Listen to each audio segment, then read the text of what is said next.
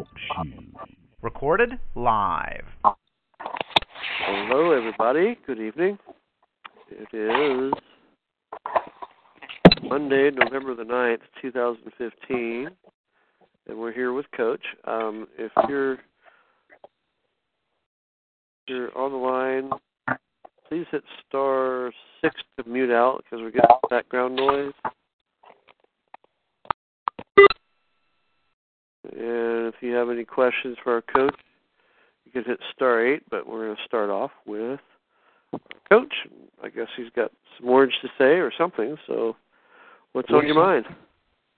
Or something. Or something. So last week we kind of went around the world, didn't we? We didn't really talk about any one thing. Maybe the hold harmless a little bit. But um.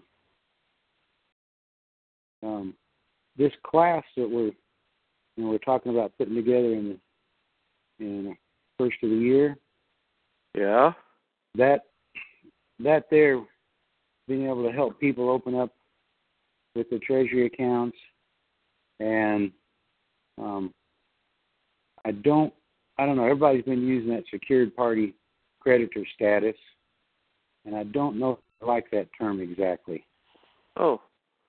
I mean, I've been working on to think of something else to call it because it does secure the status, and it is private, but it's so much about us being in control of our little corporate entity, and to do that and satisfy different debts, there's different things to be done. We we kind of just touched on it briefly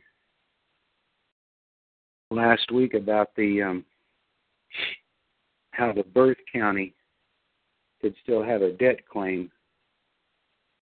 on the people, because I hope everybody understands what block grant money is.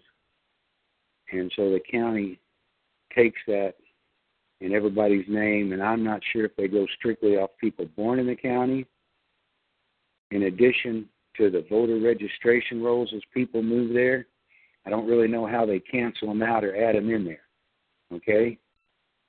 There's got to be some way they're canceling them out, because we know they have to have a cemetery plot for everybody in that county, okay? That's how they get their property, is through the cemetery plot. And then, of course, I've had several discussions with people this week about, you know, the trust and the trustees and this and that. So there's so many different little titles floating around. I'm I like to be the secured party so that we can operate in and out of the matrix.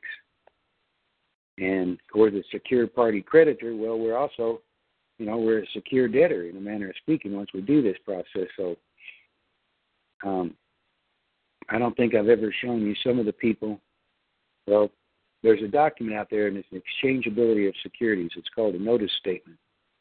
And once you get the Treasury account open, using a U C C one properly filed and registered with the birth certificate, then you can file this instrument with the state and effectively say, here, anything that's owed against this title, certificate, however you want to look at it, go get your money. Okay? So that's that's one of the major things in this security. Now, I've looked at a whole bunch of people, and you have too, Ted. We've looked at people that are using some of the stuff I've taught for years and other stuff that people are, are doing, and I, that I know of. I'm the only one that's, and some of the people that gave it to me and taught it to me to get the birth state out of the way. Because if you want to be the real holder in due course, let's say you file an eleven. You go to your birth state and you file eleven. It doesn't, the county's not going to have anything until something comes up. And then they're going to go, oh, we still got a claim on that guy. You get a traffic ticket or whatever in your birth county, and it shows up. But if you've done the notice statement, and it, it goes to the um, correct agency at the state level, and they got all different names of the vital records and vital statistics, and you know, every state has a different name. But then it filters back down to the county that there's no debt owed against that entity. So um, I don't know, probably not too many people have heard of this, But I think it's paramount for people to make sure that they're the holder in due course. Okay? Um, it's the second step in the process that, that I was using to secure somebody. It's not like we're just opening an account, because this remittance package, every time we send a registered mail sticker with that packet, we're opening an account, because all those registered mail stickers are already registered accounts. I'm, I forget who it was. One of the guys that was teaching this years ago had said that they've already, they tried monetizing an R R sticker and it had already been monetized, because of somehow they enter them at the, well, they enter them at the Treasury already. So that's why when we use one and it goes to Treasury, it's an it's it's got the account thing associated with it, because it opens it it accesses a thing where they've already put it in there. Isn't that what courts do? Well, but the courts aren't really using a registered mail sticker. They have their own private account. Every court has their own account, and some of them may have two or three accounts. I don't know. The federal courts, they probably have numerous accounts with the Treasury. Okay. Well, I had it confirmed that the courts do send mail to the Treasury registered. Well, yeah, I'm sure they'd send mail registered, with registered a way of opening an account, but they also they also have their own accounts that aren't registered mail accounts, okay? So, but that's it to me. The, the the three or four of us that have got the right numbers from Treasury, we got those by doing the packet and then doing it about a year and a half later, because it takes a while for that thing to work through the states and everything and get it all paid. Government don't work too quick. But I know that the when we use those accounts and for different things, if you use them too quick, especially with the birth certificate, if you deposit in a mortgage, I think they go through pretty quick. We've been getting green cards back now in two, three weeks. And there was a while there, they were taking six months to come back.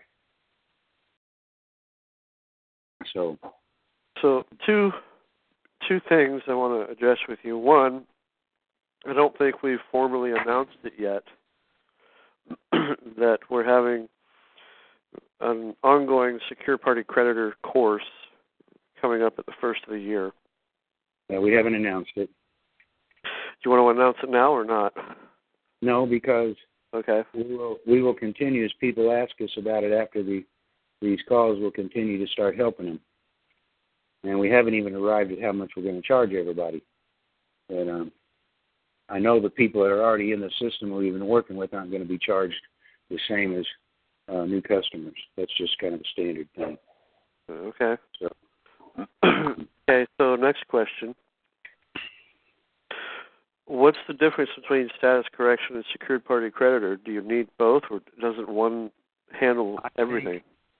This, no, because that status correction, as we've taught everybody, that will become a part of what we're sending to Treasury on a secured party process, and it does take them, that does take everybody out of the the jurisdiction and tax system, okay, but it hasn't, as far as I can see, that only takes care of the federal I R S issues and other federal agencies and even the state, like state police and local police, but it doesn't address the issue at the county level to get that debt paid off, so the county doesn't have a debt against that entity. Okay? Okay. The, secu- the the statuses we've been helping the folks, that takes care of about ninety percent of what they want to do. Maybe even ninety-five percent. But I've been I've been looking at that since we started it to make sure there was nothing besides. The only other thing I can figure that it doesn't take care of is, and we've got proof that doctors or even attorneys and other professional people, when they went to college, or somebody that's been in some real serious um, medical issues where they signed a lot of stuff at a hospital, administrators and judges, hospital administrators and school administrators have been known to get in these accounts on the private side and charge off stuff against somebody's social. We know that's happened. And, and okay. Some of the folks we're working with, we know that's why. It's kind of funny, people that haven't done much as far as education or be in the military, they can do one of these remittance packages and they never hear another thing from them. Somebody that's got a college degree or a doctor, we might do it several times before we get all the debt eliminated. But that being said, the, the remittance packages are taking care of charged I R S debt. It doesn't get the block grant money out of the way at the county level. Okay?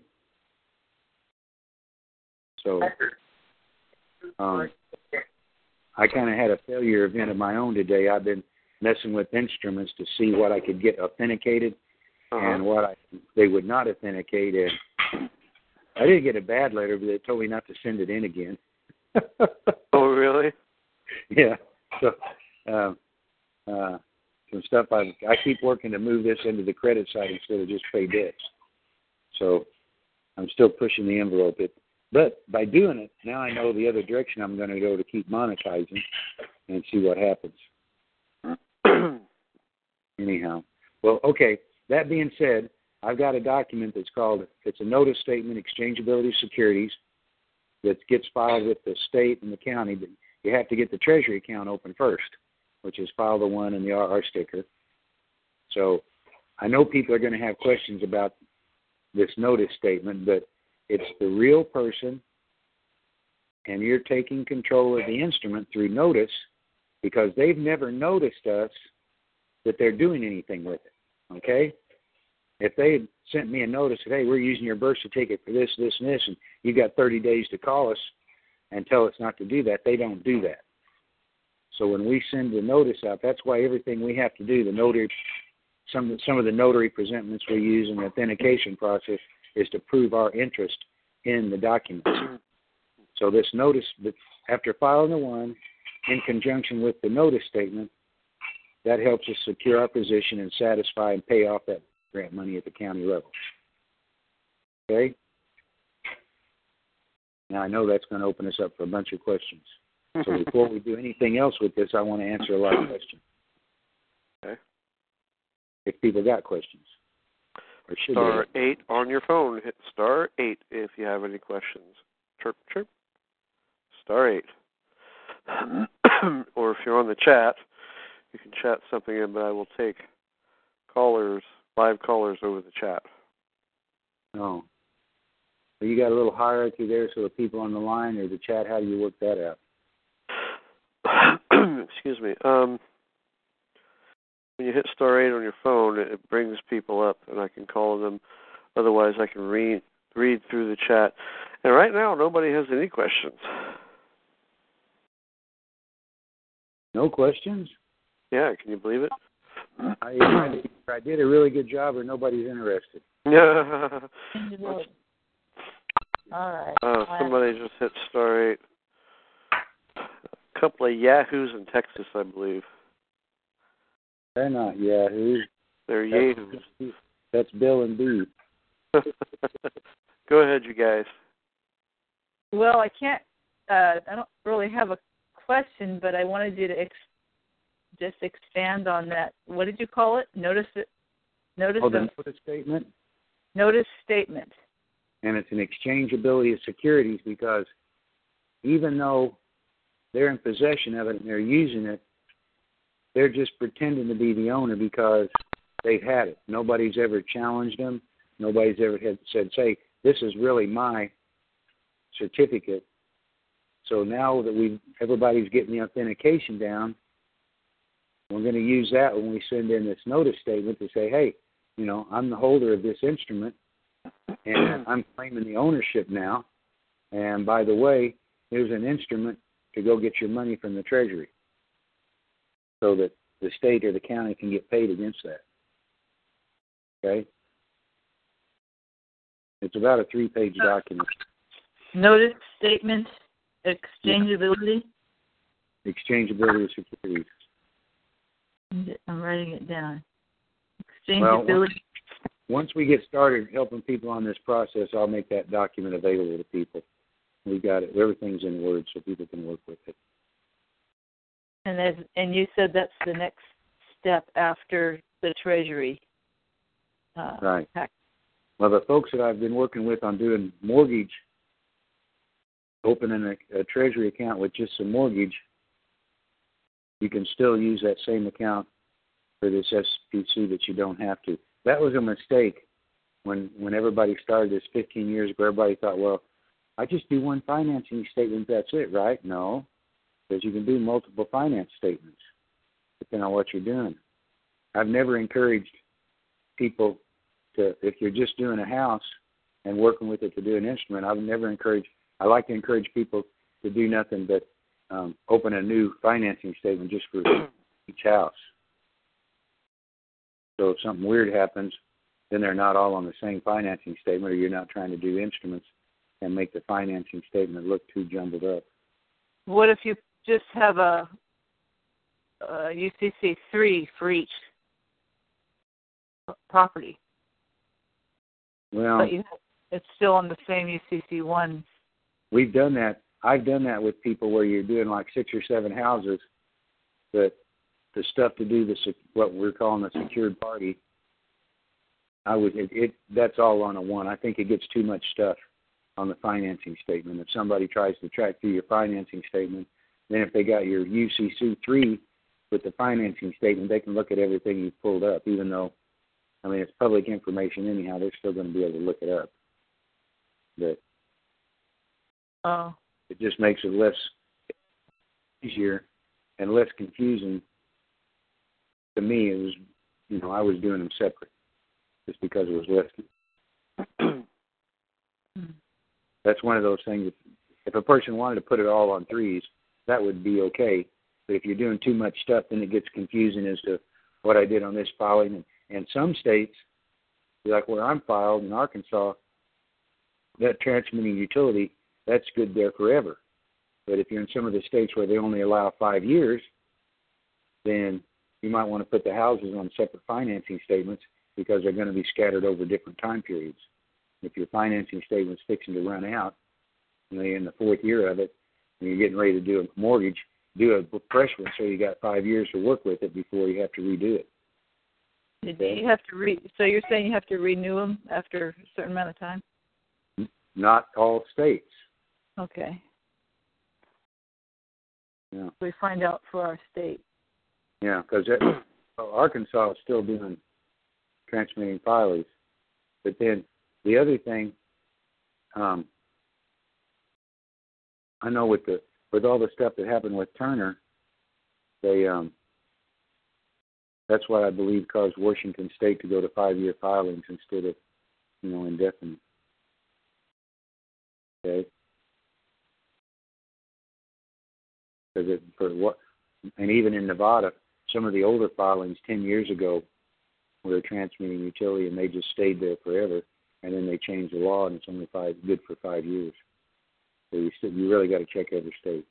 So you have to file a new U C one be, uh, before the t- term is up?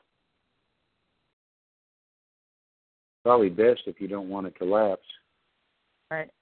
But see, that's like on my security agreement between me and my my entity. I have used superseding security agreements because rules have changed and property changed. I think I'm on my third set, but I always use superseding because that means that it's replacing the existing one. It superseded it. And so if I was going to do it that way, I would put some kind of language in the collateral section. I haven't had to do that, like I said, because my filing is, is out there forever. But in the states where it's only five years in the collateral section, I would put something in there, and I would include the old number just for a reference, you know, even though probably don't have to, you know, just so there's some continuity there. I don't think they really look at those as far as they want to know what your the collateral, what kind of collateral you're registering on the financing statement. Okay? Because like yours talking about the threes, the one, since two thousand one, the financing statement is only notice. The U C C three is technically the lien or the assignment or the currency, okay? That's where it all happens.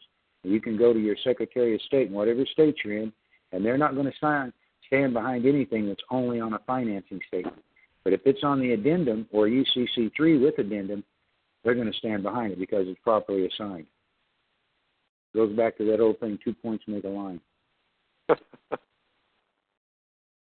So that notice statement, to me, and, and we've used that in several ways, even with the different cases and stuff, that um, that's the only way to get the county. You've got to use something like that to get the county out of the way, because they've never noticed anybody that they've got that as a security, and the state's using it as a security, or the collateral for a security.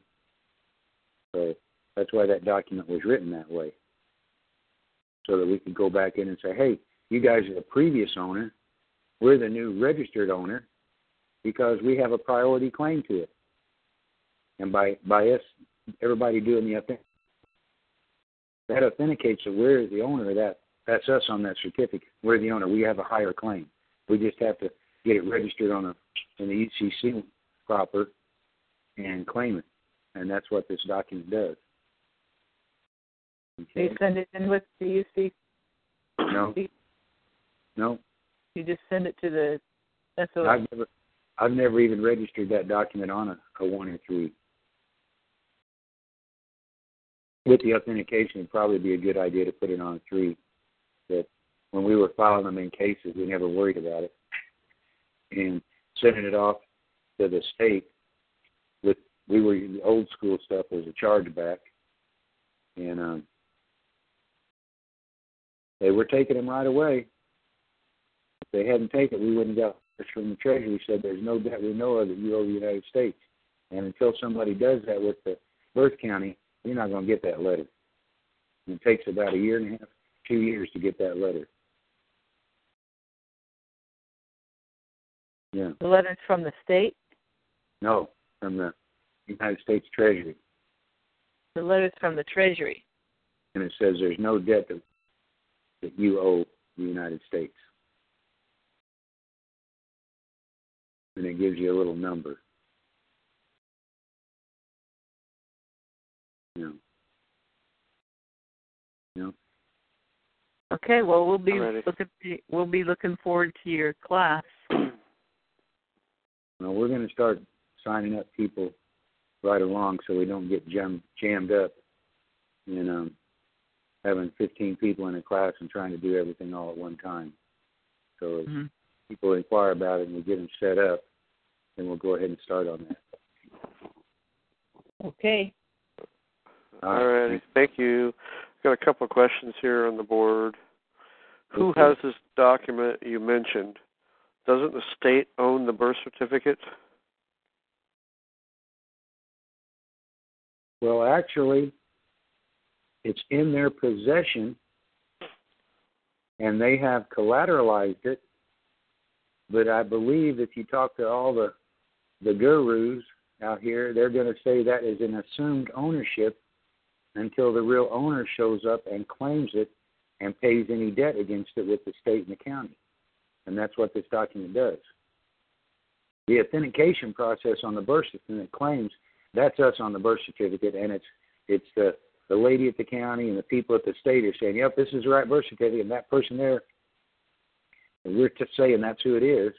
So, you know, because if people notice that authentication, they're not saying, oh, that's Bobby. That's Bobby that came in for the authentication. No, they're certifying the government employee that signed that and certified it is the right thing, that they're saying that this is the right person on this document. So now we're showing up with another document to say, hey, you're the previous owner. This is mine, and I'm going to start using it. As of this date, you can no longer use it. And then once that, when we send that in, we were sending a payment instrument with them so that, and it was blank, so that anything was owed against that D C in the block grant money, they would they would take us out and it gets satisfied. Okay. All right. Please ask the coach to remind us what the block grant money is. Block grant money is on a, the counties apply to money. You'll see all kinds of these. For a long time, it was mostly in the inner city. You'd say, this project funded by block grant, da-da-da-da-da, through the um, Department of Urban Development or Department of this, Commerce or whatever.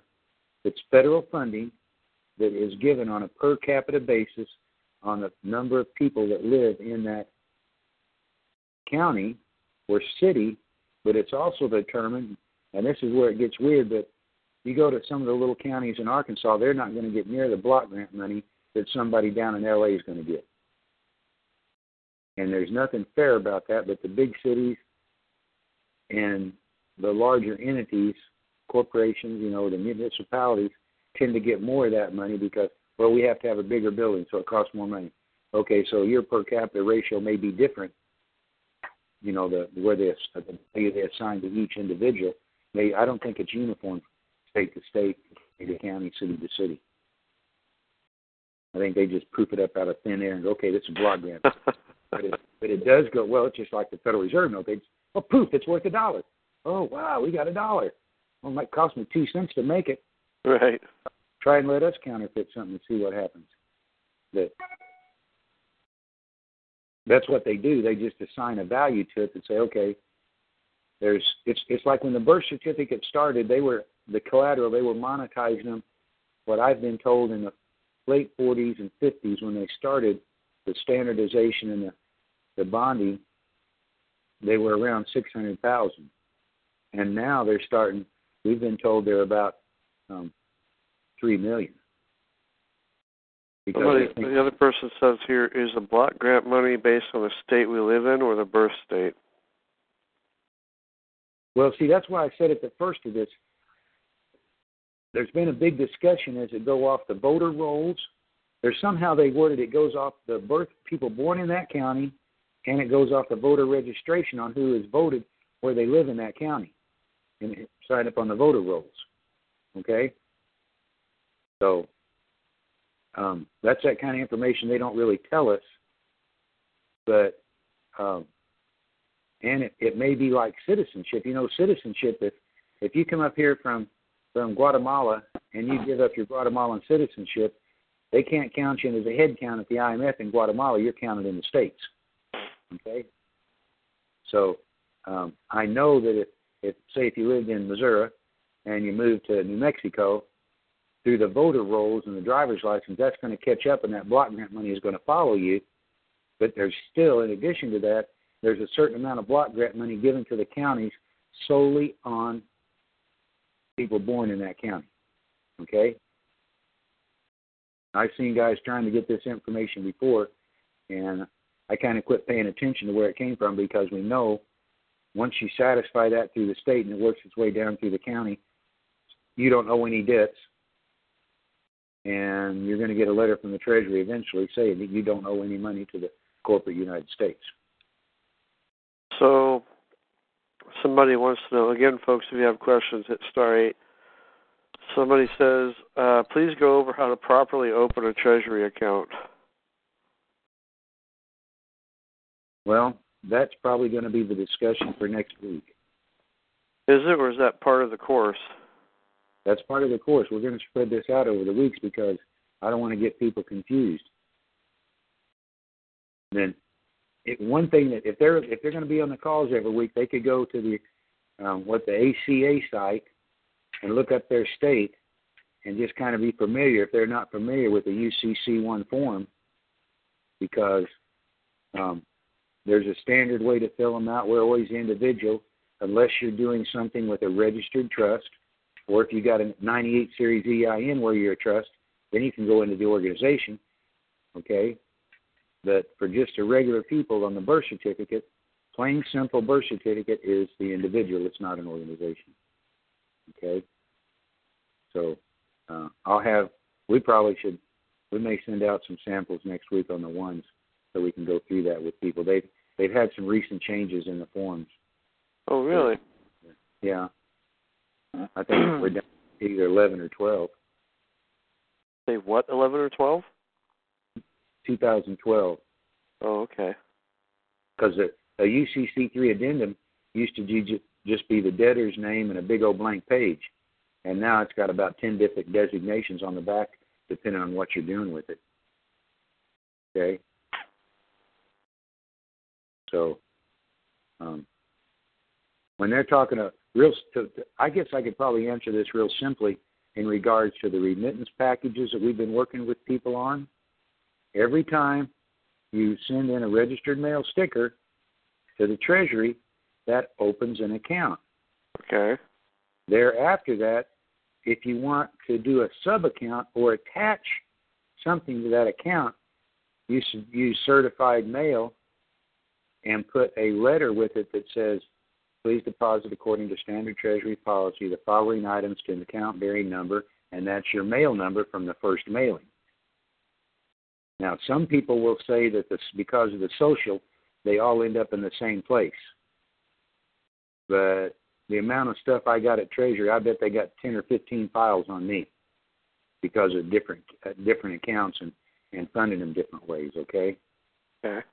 They're not really funding them different ways, but different items that we're funding. You know, mortgages versus a birth certificate or doing set-off bonds or something like that, because I, I opened several accounts messing with that to see how it was going to work. So that's a real simple way to open the Treasury account. Get your mail sticker out and mail something to it, because then that's big a big a, a, a stickler on this, because I don't anything you open up. We were looking at Nevada, one of the county sites the other day at the county treasurer, and it's it's like Washoe County, U S dot gov. It's like, well, why does the Washoe County have a U S dot gov site? Oh. They all do. Well, but if you look at them, those are also, there's some kind of umbrella there under the Treasury for those county treasurers. There's some kind of umbrella there, and yeah, they all got the .gov, but there's some kind of umbrella. I haven't figured it out yet, but there's some kind of umbrella, because all those county treasurers, they can deal, even if there's a county, a state comptroller or comptroller, the county treasurer can deal directly with the state, with the um, U S Treasury. Okay. Yeah. Um, another question. How can this same process be applied to future spawn or newborns? Well, the, what we've always told parents is to you add your child onto a U C C three. They're your debtor, they're your property, and when they turn eighteen, you sign it over to them, and they become the secured party at that point. And then we've always told on this same process, the spouses, you know, do one of the things where you're the secured party and they're the debtor, you know, and then vice versa. So if you had to go claim your property, you could you could go get them. Okay? I think that's one reason, one of the reasons among many. You know, the habeas corpus isn't working like it used to. They just, you know, they don't want to bring the body out there because people were getting real effective with this paperwork. And, and you know, hey, where's the body? We own this. We own this property. Here's our proof. Where is it? That's why this authentication process has come up, because as we've stepped up our game, they've stepped up their game and going, oh, well, you guys better have this done for Article nine exactly, proving the security interest before we recognize it. That's why I'm saying this secured party stuff with the authentication process. Our original packet had about two-thirds of the stuff that's on this bond that we're using, this affidavit we're using. This affidavit is just, you know, fifteen years later, it's put together better. It's better organized. The guy that put it together did a damn good job. But it needs to be used in conjunction with this other stuff to really get you all the debts out, even down to the county level. Okay. More questions? Hit star eight on your phone if you got any questions, or type it into the chat. Type it into the chit chat. I couldn't have had that. I didn't do that good a job, did I? Mm, state of X is a federal state or state of the United States. This is why it says state m a dot u s dot gov. In other words, they're all under the u s dot gov is because they're all sub-states, sub-corporations. They're all corporations. They're, right, and they're all corporations underneath them. Yeah, that makes sense. So that's why we want to We, everything we're doing is to satisfy the debt to, so we can pay off the corporation and they don't have any interest in it. And then once we get free, free of them, and once you, you, even with the revocation of election, and I've told people this, you can go in and out of there. Because a lot of people got really good jobs. I'm not going to tell somebody to give up a two hundred thousand dollars job just so they can be out of the tax system. Do the affidavit, like we've been saying, file your taxes, send, have them send you the bill, and then put on a thank you very much, I am voluntarily, this one time, satisfying this obligation, and send the bond in. Now, we've only had, I've only got two or three people that have been doing that regular, so... It's still kind of neat. Okay. Okay. Any more questions, anyone? Mm. What we'll do for the people that are on the site, we need to open up a new site, and we can put that notice statement on there for people to look at. Um, because we've got templates and everything. Do what now? We're going to have to get it set up for that class to get us this place where they can go to and look at documents if they're on the, if they're on the group. We're going to have to get it set up for that class to get us this place where they can go to and look at documents. Hello. Hi, you there? I got a bunch of people in the background, huh? Uh-oh. Sorry. Uh-oh. Who is it? Uh-oh. Identify. Okay, here I am. Is this somebody from the Oregon coast, maybe? Hold on. I don't know how to turn it down. Okay, here we go. Did you have a oh, question? Hey. Yes, I actually do. This is Genevieve from Oregon. Hello, both of you. Hey, hello we there. Before. I thought I recognized that voice. Yeah. I couldn't remember, yes. couldn't remember the name. Pardon me? I could not remember the name attached to it. Whoa, I'm hurt. Oh. I can I remember your name. Yeah, right. oh, that, that's real tough, Coach. Oh, Coach, I thought it was Grouch. Grouch. Well, I do get kind of grouchy sometimes. Uh, I don't know. You seem you, know, you seem like you're not a very grouchy sort. Just don't call me Couch. Okay, so what's your question? Well, now I've forgotten it. Um, so I'm gonna I'm What's gonna go back and figure out my question and. And let David ask his question, all right? Uh-huh. Okay. Hey, good to hear you guys again. Hey there. Um, I got kind of a predicament on kind of the gun between now and the end. What I'm trying to do is get my status, you know, established, and I've already gotten a certificate. You're kind of cutting out there for some reason. You losing? Is that better? Yeah, a little bit. Go ahead and ask your question again. Yeah, go ahead. Um, what I'm trying to do is get my status changed. Sent both the certificate of live birth and birth certificate, uh-huh. and it's been done in my home state, and then.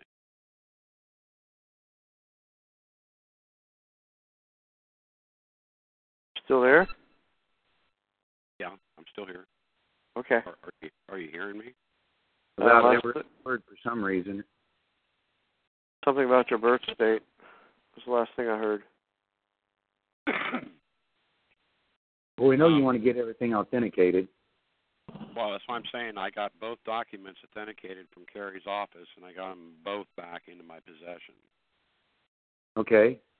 And, um...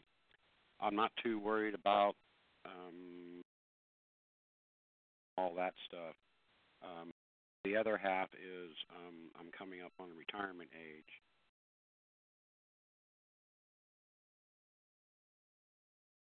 Retirement age? Right, sixty-two. I'm taking it early. Okay. And I'm going to try and get my American national status down before I ever talk to them. Um, paperwork, it's already done. Why do you why do you think the American national status is important with that? Because I don't want to put down that I'm a U S citizen. Oh, U S or non, if you're in the Social Security system to get benefits, and you don't want to confuse them. You just want your benefits. Right, but when I put down, you know, what am I, I, I, I, I was thinking that it was proper to put down American national versus putting down U S citizen. Well, that's just a little, it's not a box. You just put down whether you're, you're right. I, I believe so. Um, Genevieve did hers, and I, I can't remember what was on her form, whether it was a box or she had to write it in or something. Yeah. She got questioned about it, and then she was trying to set him straight on that. Yeah.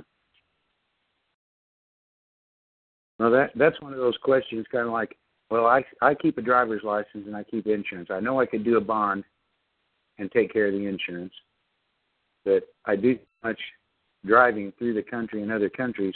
I just keep the regular license. I got licenses from two countries, and don't fight them on that.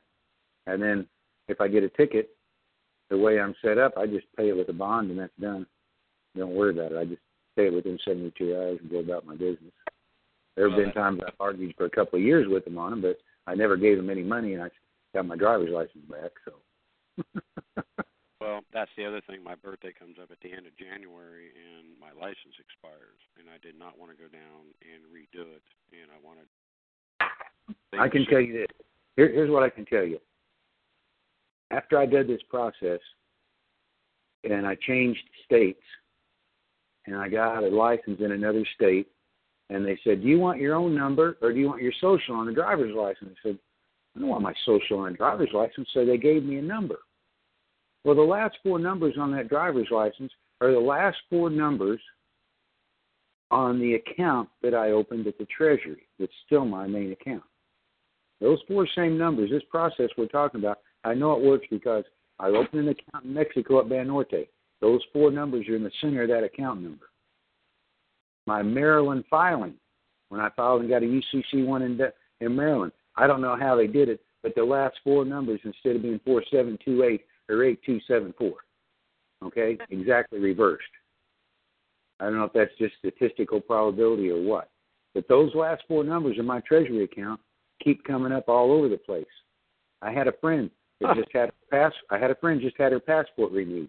You know what they do with old passports, right? They staple a hole in them. They punch a hole in them. My passport, my old my old passport, when I got it back, they gave me back my picture, and they wrote in it, this passport was replaced on such and such a date, and the person signed their name to it, red ink. So this stuff of getting the debt out of the way changes your status and allows you, don't be afraid about just put down American National or, you know, just put American or put, you know, I'm an Ar- Arkansas person or I'm an Oklahoma person, you know, because once you get all this stuff done and get that birth, birth state out of the way, there's a whole bunch of stuff that changes. Now, you can mess up the status. I had a guy mess up my status, and it took me two years to get it corrected because he started sending in paperwork with my name on it. I'm not sure I got it all corrected now, but I think I did. Jerk. So, you know, pick your. I tell people to pick your battles. If we can, what we're working for is to be able to take care of I R S debt and all this other government charge debt the way it's supposed to be done, and eventually get in to where we have regular success on water bills, electric bills, and telephone bills, because we know they're double dipping.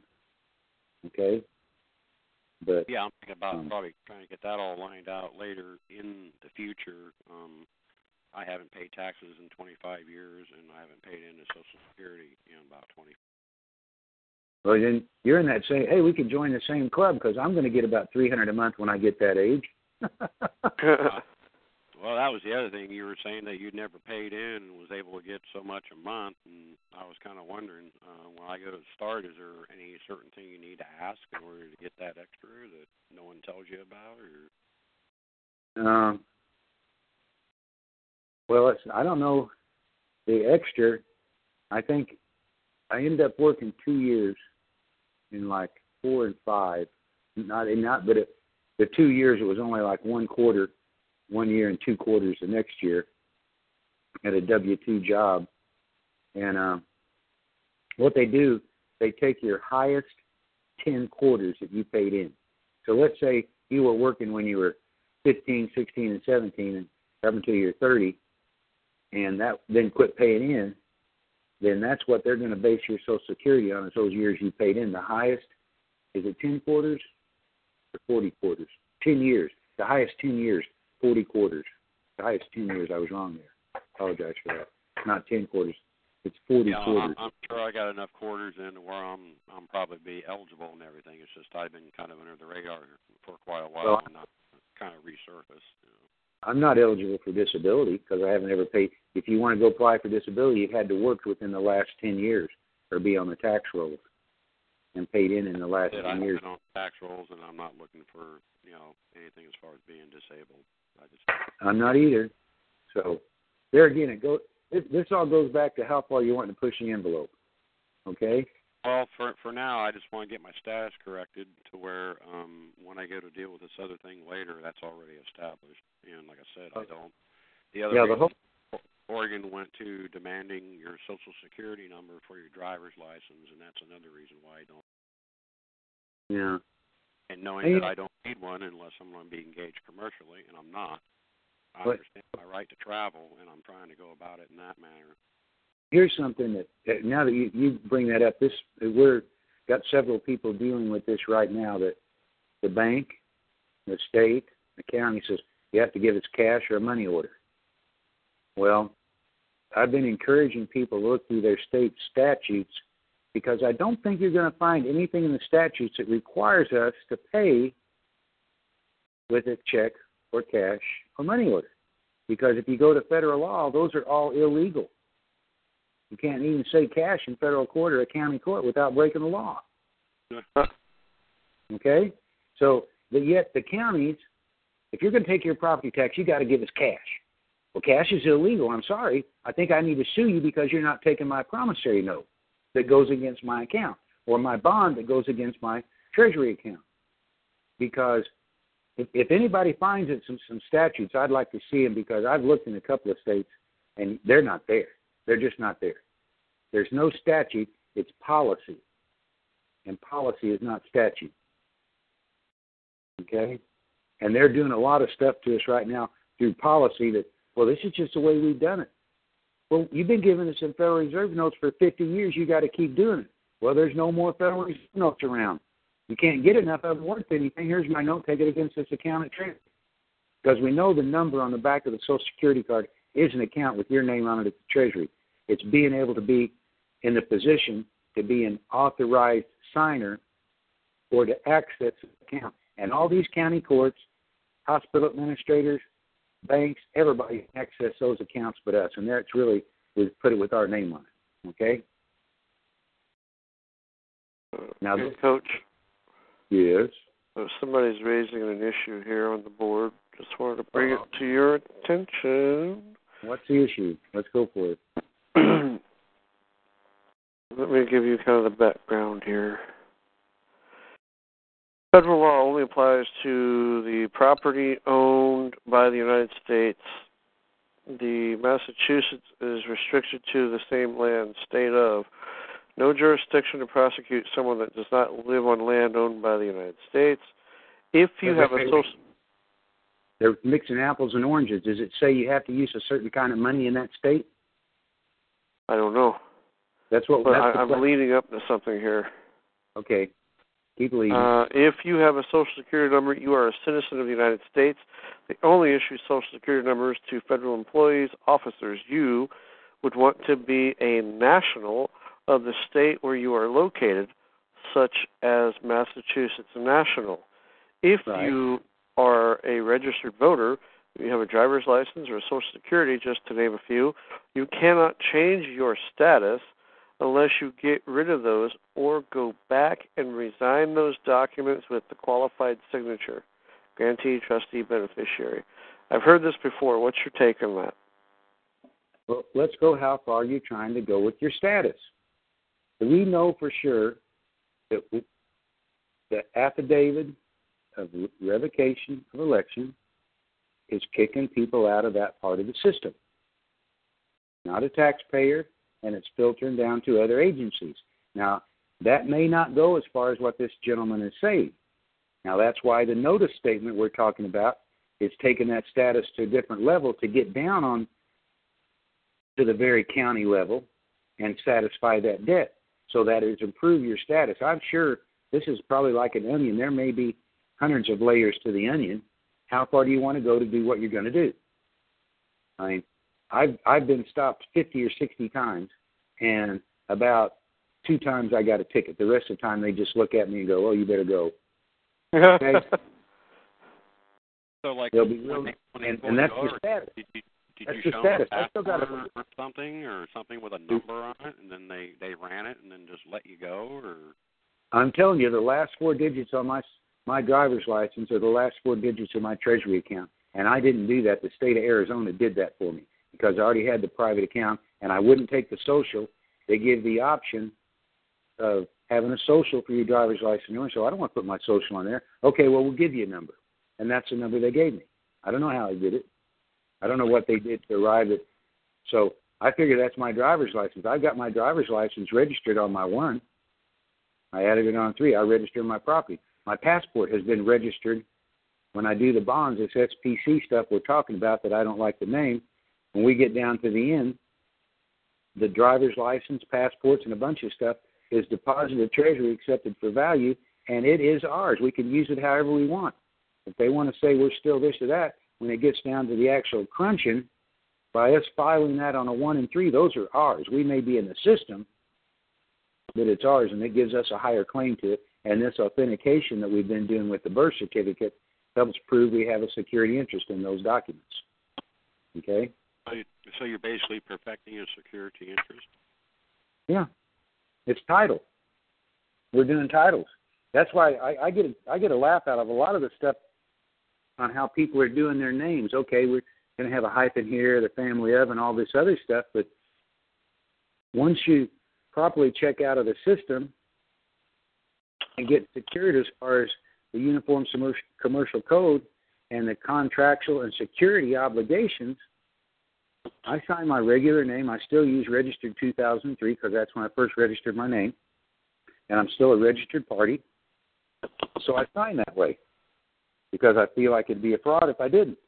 They need to know I'm, that that signature's registered. Okay?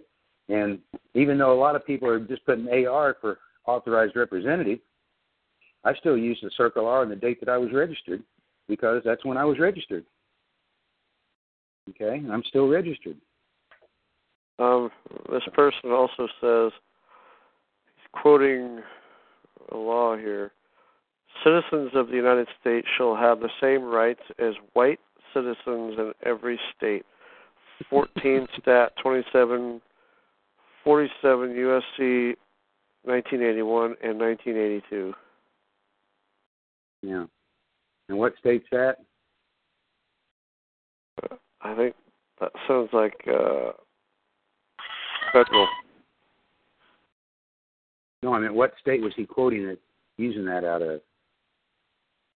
I think that's federal. Oh. Stat, stat twenty-seven, he says all states. forty-two oh, okay. U S C, nineteen eighty-one and nineteen eighty-two. What is a white citizen? I don't know. They never gave me a color. They said Caucasian. They didn't say white. So... You know, that's like a lot of these, some of those statutes, they, even the federal statutes.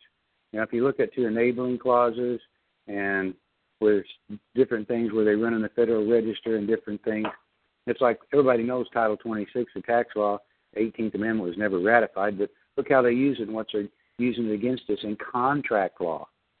That's why everything that we're doing and that I'm working with the people, I'm taking it back to contract law because we're either agreeing or not agreeing them, and if we break all the contracts with them, what are they going to do? And that's what that's what we're in the process of doing. Pay off all the contracts where they say we owe money and then don't submit to their jurisdiction without some kind of statement that, hey, you know, this is a voluntary, or, hey, I'm I'm paying this as a one-time voluntary payment or something like that, and work in and out of the system. It doesn't do very good. If you want to have a house, it doesn't do very good to go hide in a cave. We have to understand how to deal with this system. And the, the best way I know about No, there's a lot of different ways, as I've seen it, a lot of good ways that aren't like what I'm talking about. But what I've taught and what I would learned was to help people satisfy the debts, get the debt out of the way, and then control that entity ourselves instead of let them control us. Um, okay? th- there's another person that has another question. Where's the statute that says one cannot use federal – oh, I thought it was Federal Reserve notes, but one cannot use federal routing numbers? Since we're an agent and ferns are an internal currency, what are we supposed to use? Well, that's why it goes back to that Bill of Exchange Act in, what, eighteen eighty-something? Okay. And promissory notes and bonds. That's why on the I R S, I forget the where we found that, but if you Google acceptable forms of payment, it says cash, money order, or approved bond.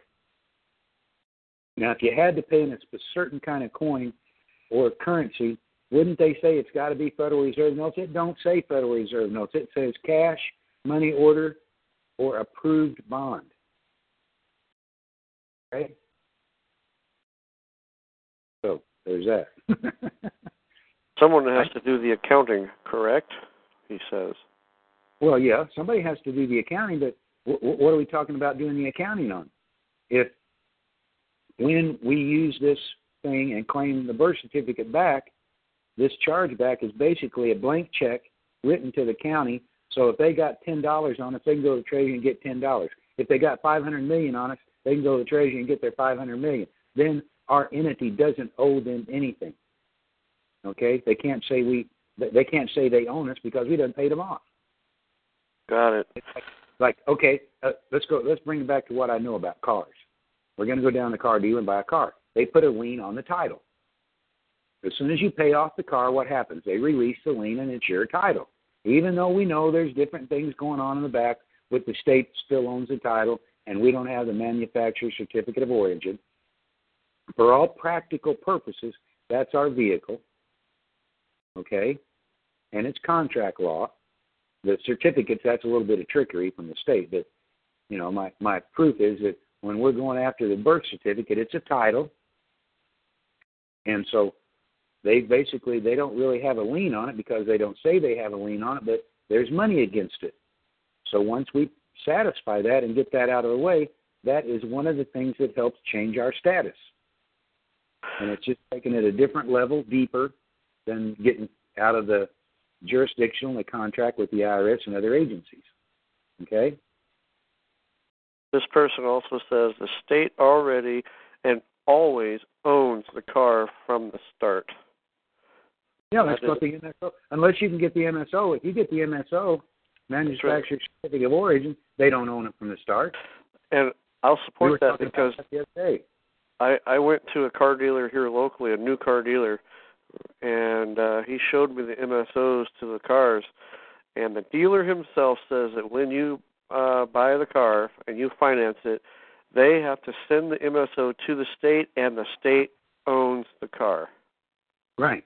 So if the dealer has the M S O, the state does not own it. So the state does not own it from the start. Only. Right. Only when, when it transfers from the dealer to the new person if it's financed or if they pay cash and you did not ask for the M S O. But if you ask for it, they give it to you. Well, some of them don't even know what you're talking about. I've had that That's happen. That's true. Because if they got the right floor plan. But let's go back to the title thing because, okay, when we pay off the car, okay, the state still owns it. Can't come get it without some kind of reason. And possession is nine-tenths of the law, okay?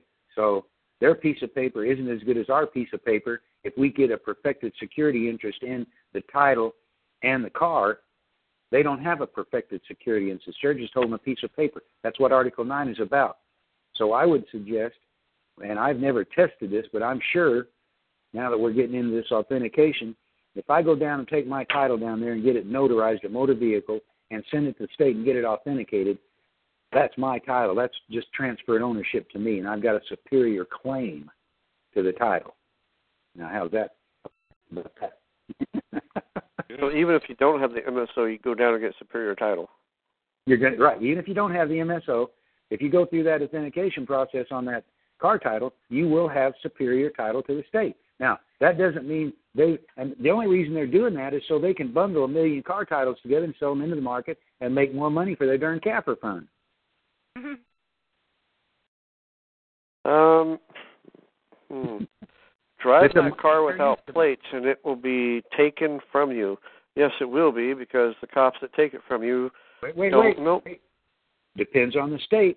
I can show you people in Arizona, and they don't take the cars. These guys, we had one kid out there who was like twenty-two, twenty-three, and he had all his right-to-travel papers. He argued with them, argued with them.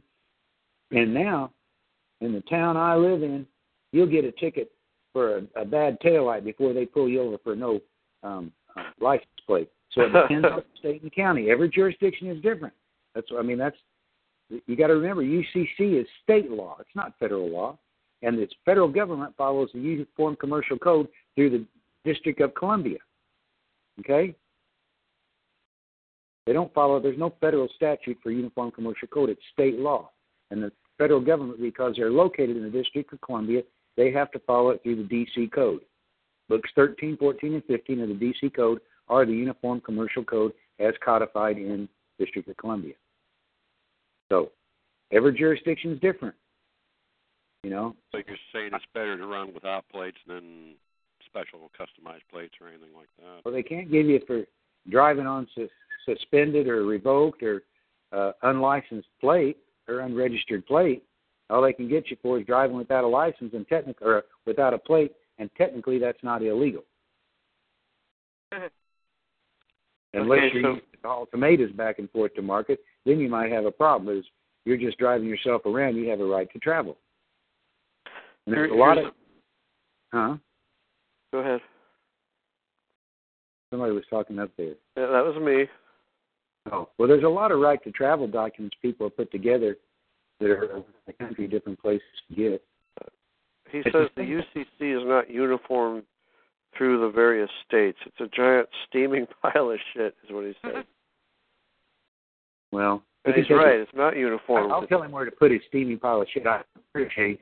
Because we're in a system and we're trying to help navigate the waters of this crap, and to have that kind of attitude, thinking negative, and he's well, only wait, hurting wait, himself. Wait. Okay, it's right? It's not. People. It's not uniform through the states. Not all states have, have adopted the same parts of the U C C. That, that's why I just said it's state law. They're all different. Okay. And all the jurisdictions are different. I already said that. Okay. But it's still, if you go, you go look at it. A lot of them are the same. They change the numbers. They might change one word, but they're basically the same. Okay. one three oh eight is the same in every state. Now, it may have some different wording on it. Be colored a little bit different, but it's basically one three oh eight. Well, I think what he means when he says it's a giant steaming pile of shit is that it's, it's convoluted. I believe that's what he was trying to say. Well, you don't need to be talking like that on this site, because I'll tell him not to come back.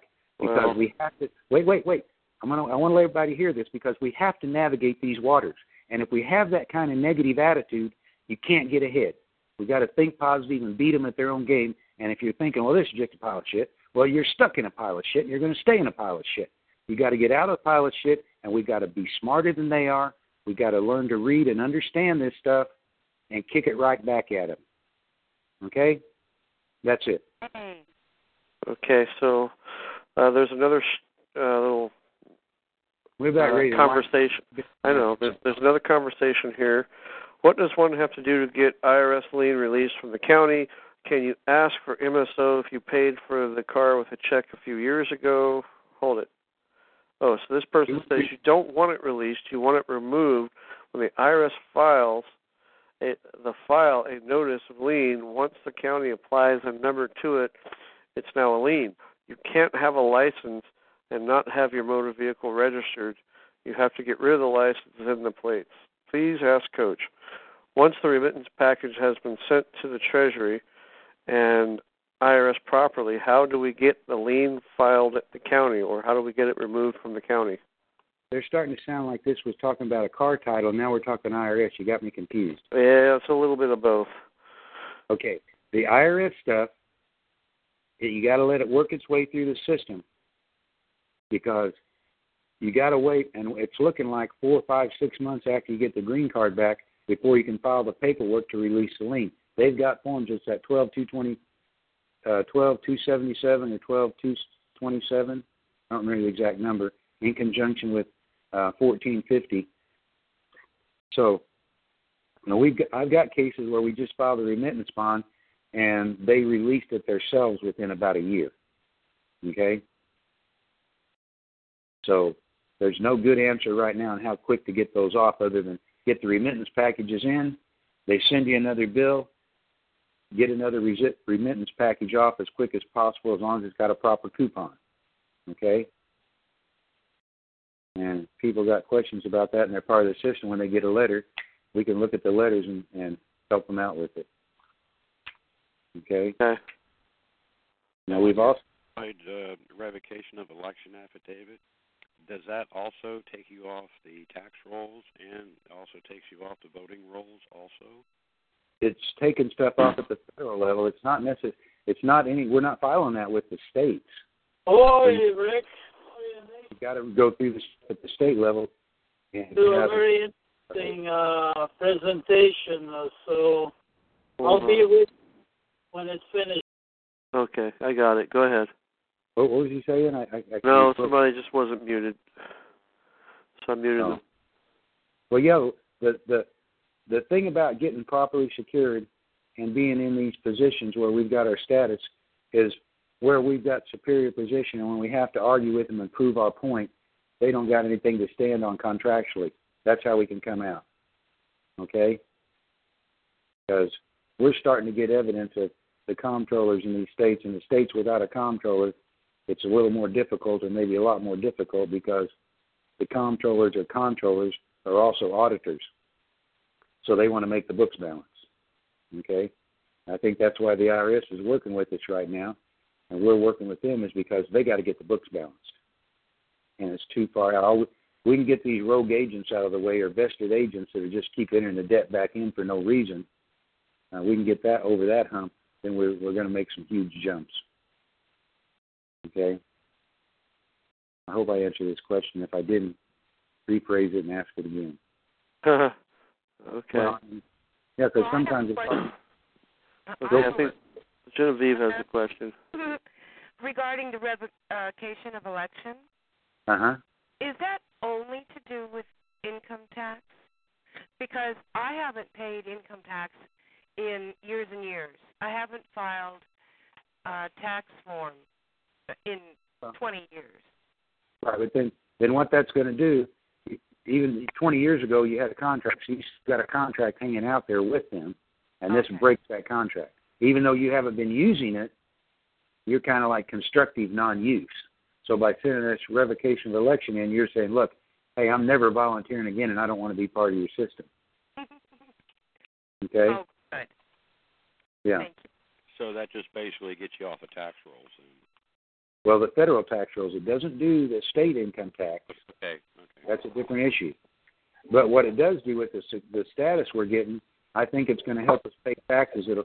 We're already doing it in one or two states, maybe three, and it'll get to be more, because the, the, once we know the auditors to pay, if you're in a county or state with without a comptroller, you need to find out who the auditors are in that county treasurer's office or whatever.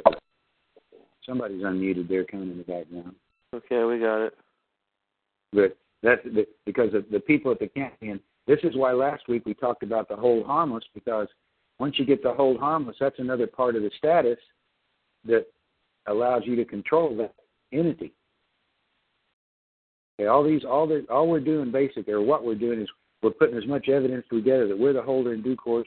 We're perfecting our security interest, and oh yeah, here I've got the contract between me and my entity, and the entity's insuring me to work for him as a registered agent. So um, it all works together. Then we have to be able to present it when we use it. Do we need a counter deed, like like certificate of ownership or possession? You know, at states, that may be the thing that helps kick it through. I don't know that that's necessary countrywide and nationwide. Okay? Because... Um, I, just, I just kind of remember hearing that through Shroud, and that's what he was trying yeah, and I didn't know if that was um, if it applied or not. You know. Well, they're they're saying that, particularly if you're working with a mortgage, you want to get all that in. That um, and it may be that it applies to the birth certificate, but um, we haven't been doing it, and we're having the same success. So, you know, there's different levels of all this, and there's different counties. That the, the, the area we're having trouble with right now is the states that do not have a comptroller or comptroller, because they, they use the, the two words interchangeably.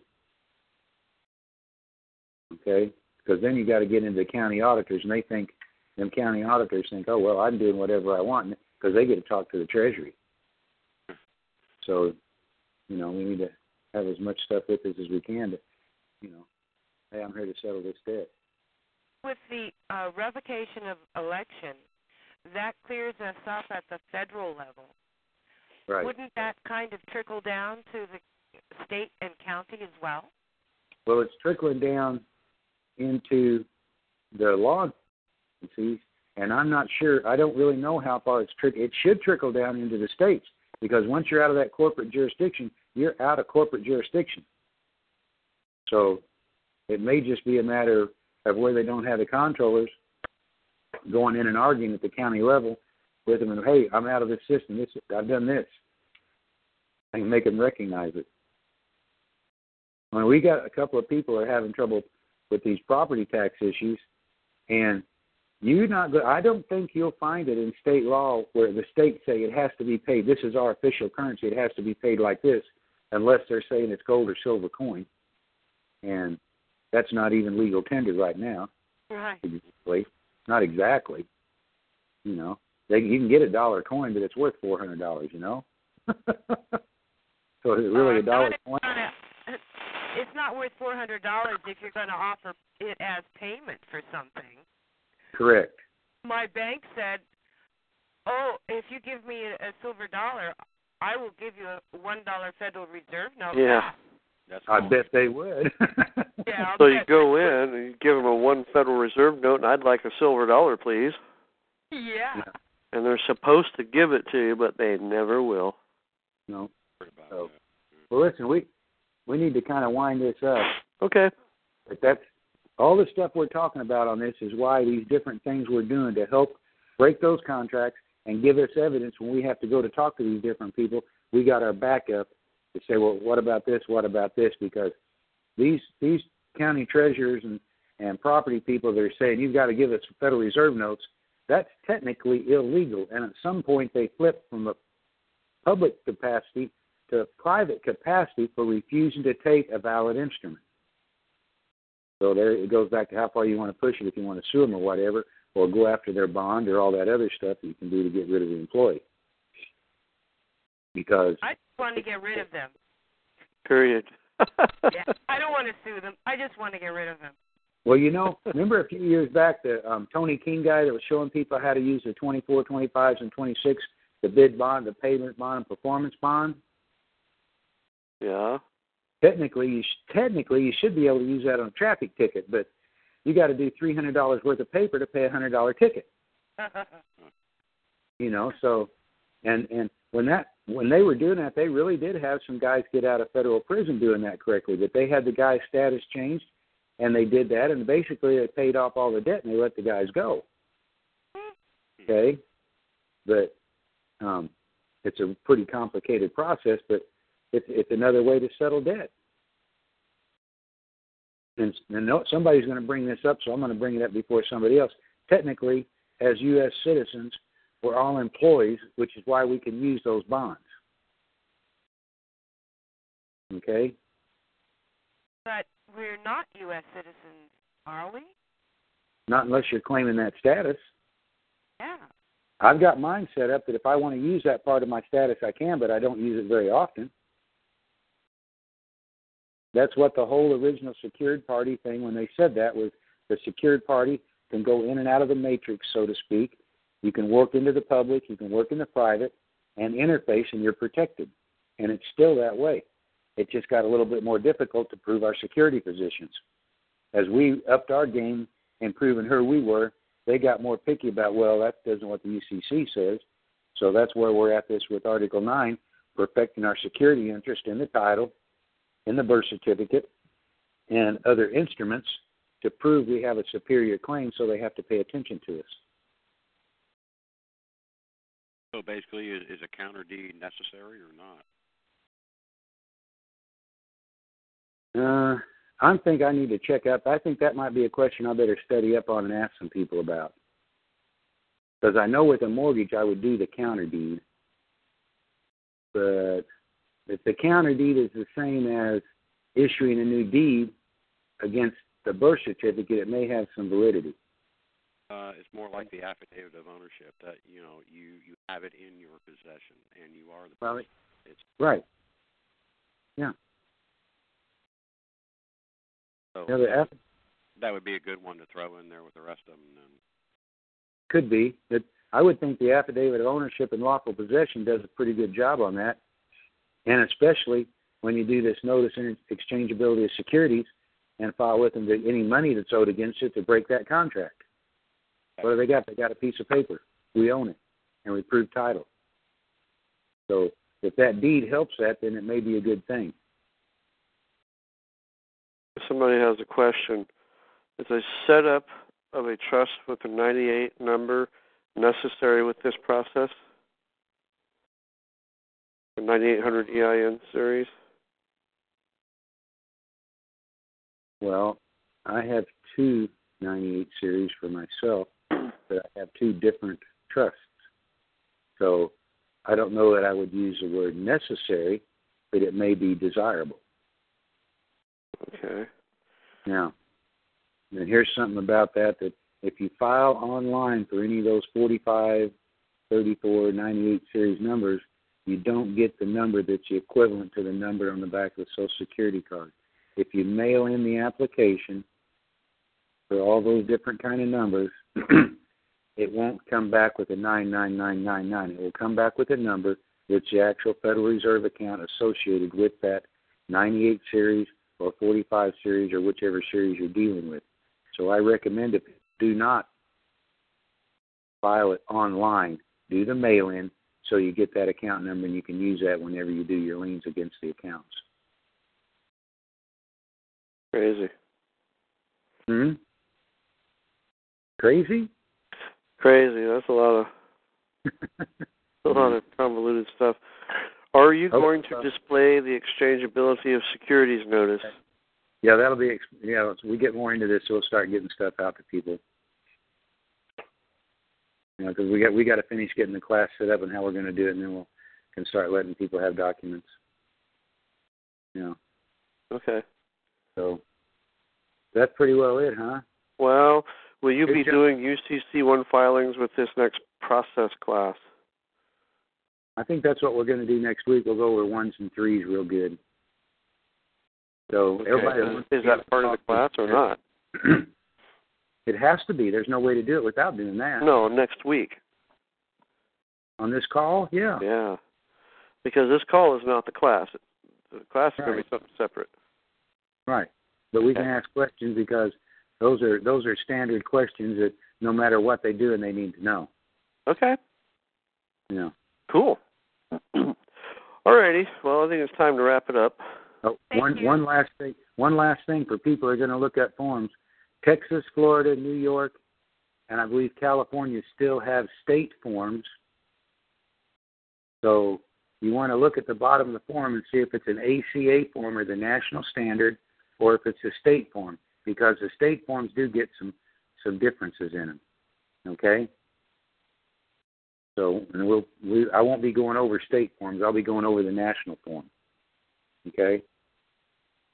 If you know how to fill out the national form, then you can fill out the state forms.